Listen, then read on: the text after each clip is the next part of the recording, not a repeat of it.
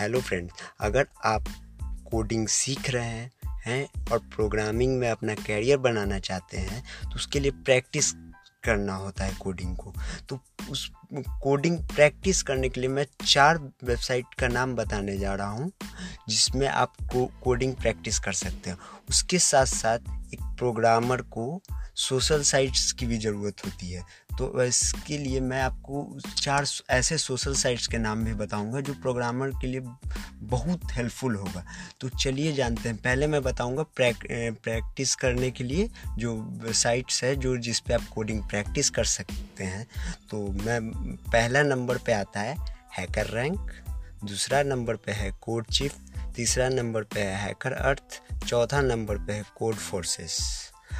अब मैं आपको आगे बताऊँगा कि चार ऐसी कौन सोशल साइट्स है जिस पे आप मतलब प्रोग्रामर को ये चार सोशल साइट बहुत हेल्पफुल होता है।